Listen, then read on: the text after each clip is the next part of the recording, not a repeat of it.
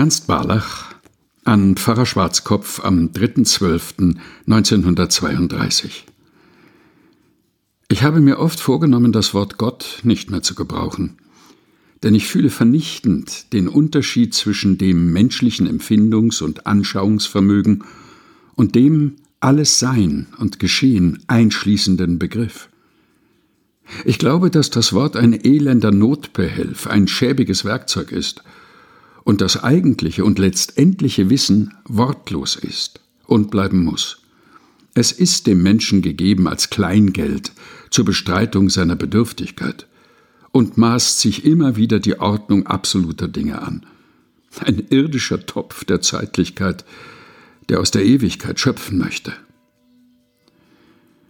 Ernst Barlach an Pfarrer Schwarzkopf am 3.12.1932. Gelesen von Helga Heinold.